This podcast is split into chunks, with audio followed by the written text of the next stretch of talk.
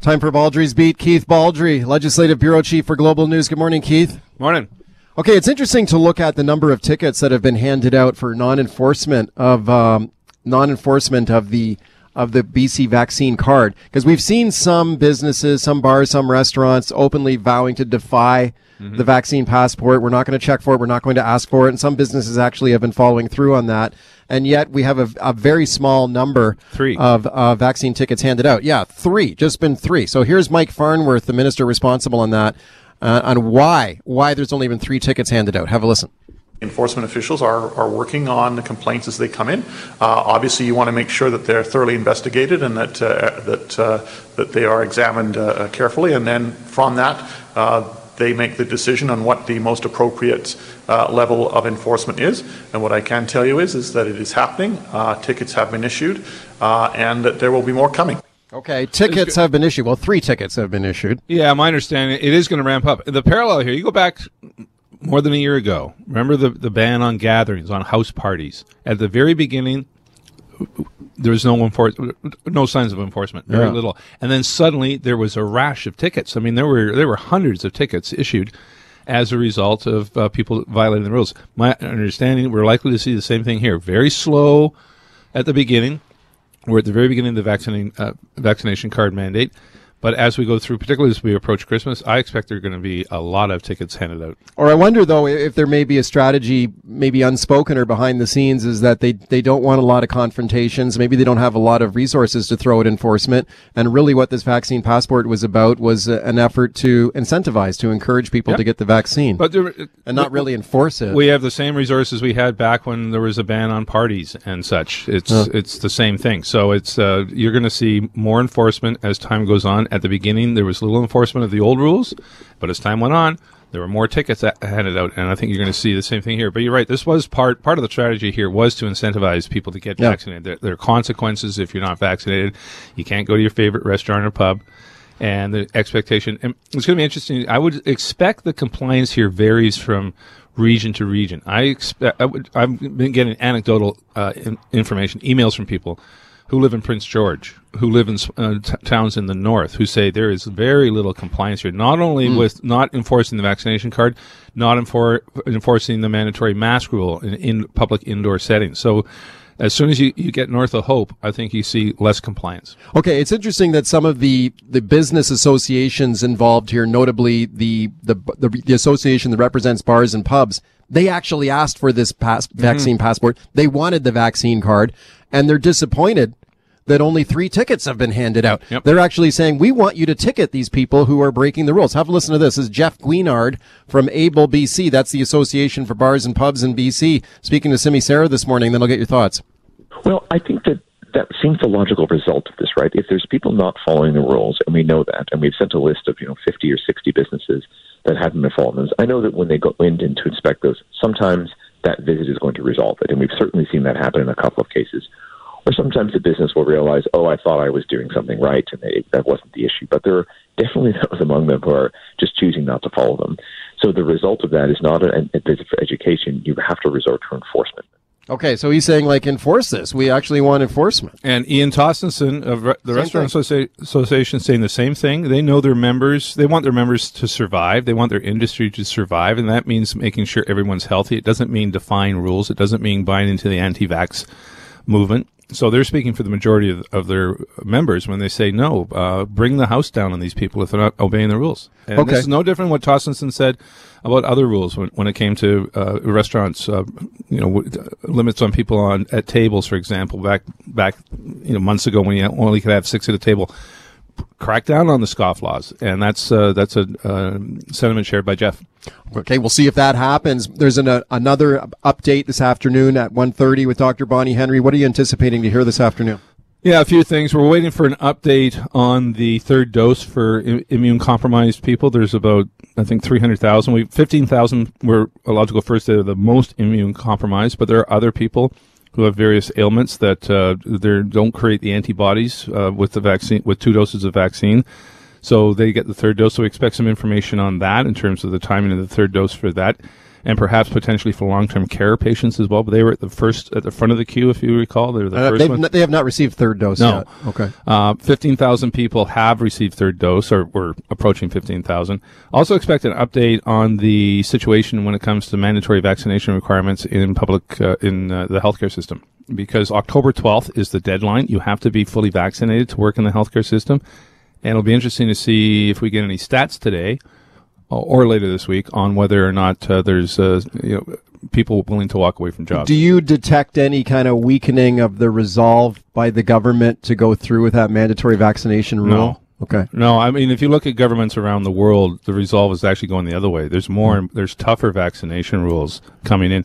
I was told by a cabinet minister yesterday, a number of construction companies have approached the government and said, bring in mandatory vaccination rules for, for our sector. Wow. Um, these are, you know, the, the, the builders out there who want, and then, and where we've seen in some of these uh, construction sites and work camps, there have been outbreaks.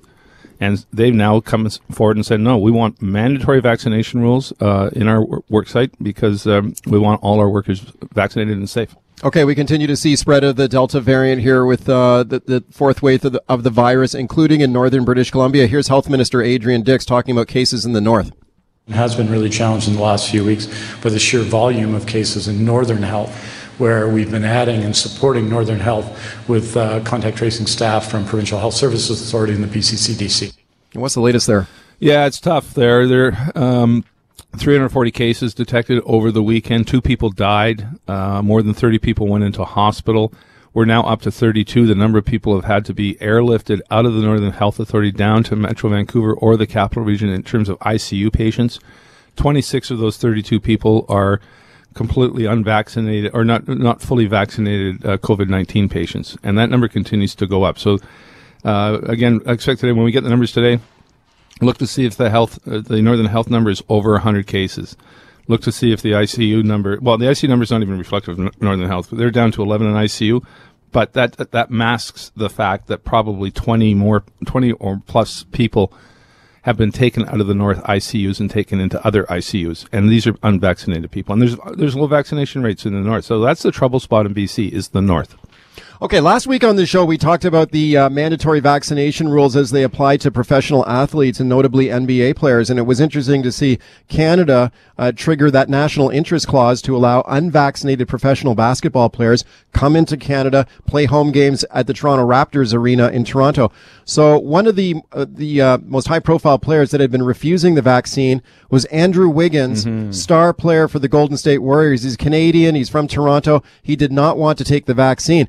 Now they told him, okay, if you don't take the vaccine, you don't get to play the home games in San Francisco. They've got a very strict vaccine mandate there. You lose a lot of money. You don't get paid. So this is the guy's got to get a $31 million contract. So set to lose millions and millions of dollars if he refused to take the vaccine. Now, he has decided now to take the vaccine. Let me play a clip here of him for you and get your thoughts, Keith. So here is NBA player Andrew Wiggins on why he decided to get vaccinated. It was a tough decision. the only options was to get vaccinated or not play in the NBA. um, it was a tough decision. Hopefully, you know, it works out in the long run. And ten years, I'm so healthy. it feels good to, to play, but you know, getting vaccinated, that's going to be something that you know stays in my mind for a long time. Um, that's something I wanted to do. Okay, so there is. So he's got the vaccination. It's going to work out for him. He's gonna, he's not going to get COVID. Hopefully, he's a young guy, and he's also going to be paid millions of dollars. It's a no brainer for him to say it's a tough decision. It's not a tough decision, folks. Just get vaccinated. Okay, well, I think yeah, at one point he, he later said, well, he has some allergies. He carries an EpiPen with him, but That's you know, nothing to, no, it's got nothing to do with it. Uh, you know, I've got family members who carry EpiPens. They get vaccinated. yeah.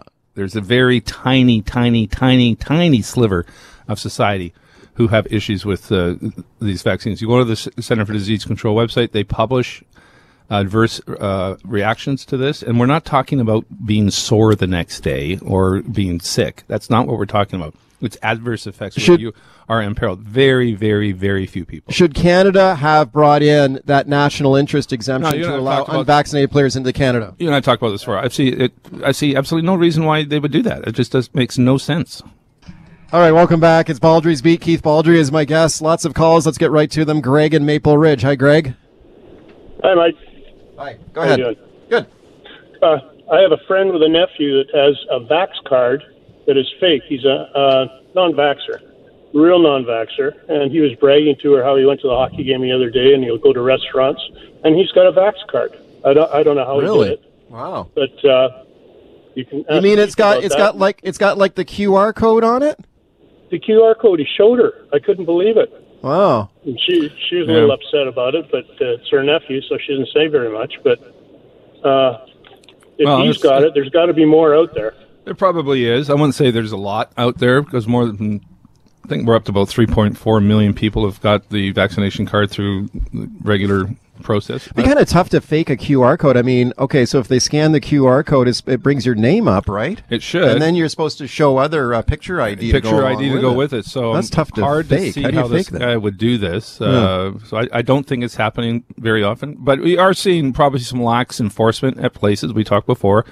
I'm not sure all of them are, are doing back um, enforcement properly. I last week went into lunch in a restaurant here, absentmindedly went to the table to join my friends.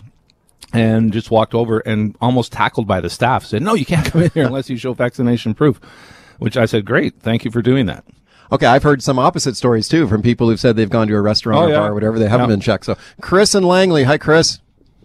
Hey, fellas. Uh, yeah, just uh, going over the numbers that I'm listening and hearing to. Uh, they say before it was 90% uh, the hospitalizations were unvaccinated, and uh, recent number I heard was something closer to 70 over the weekend, 70%. percent. And there's another study saying that the vaccine wanes uh, after six months, I believe, and now we're talking about booster shots, and and so and I brought this up with you guys before, and and still really nothing heard from Moderna or Pfizer or anybody working on a upgraded booster. Like uh, we Yeah. shouldn't be looking at boosters that are just uh, the ones that aren't as effective. We should be ones that are tackling a Delta variant. I know they were working on them.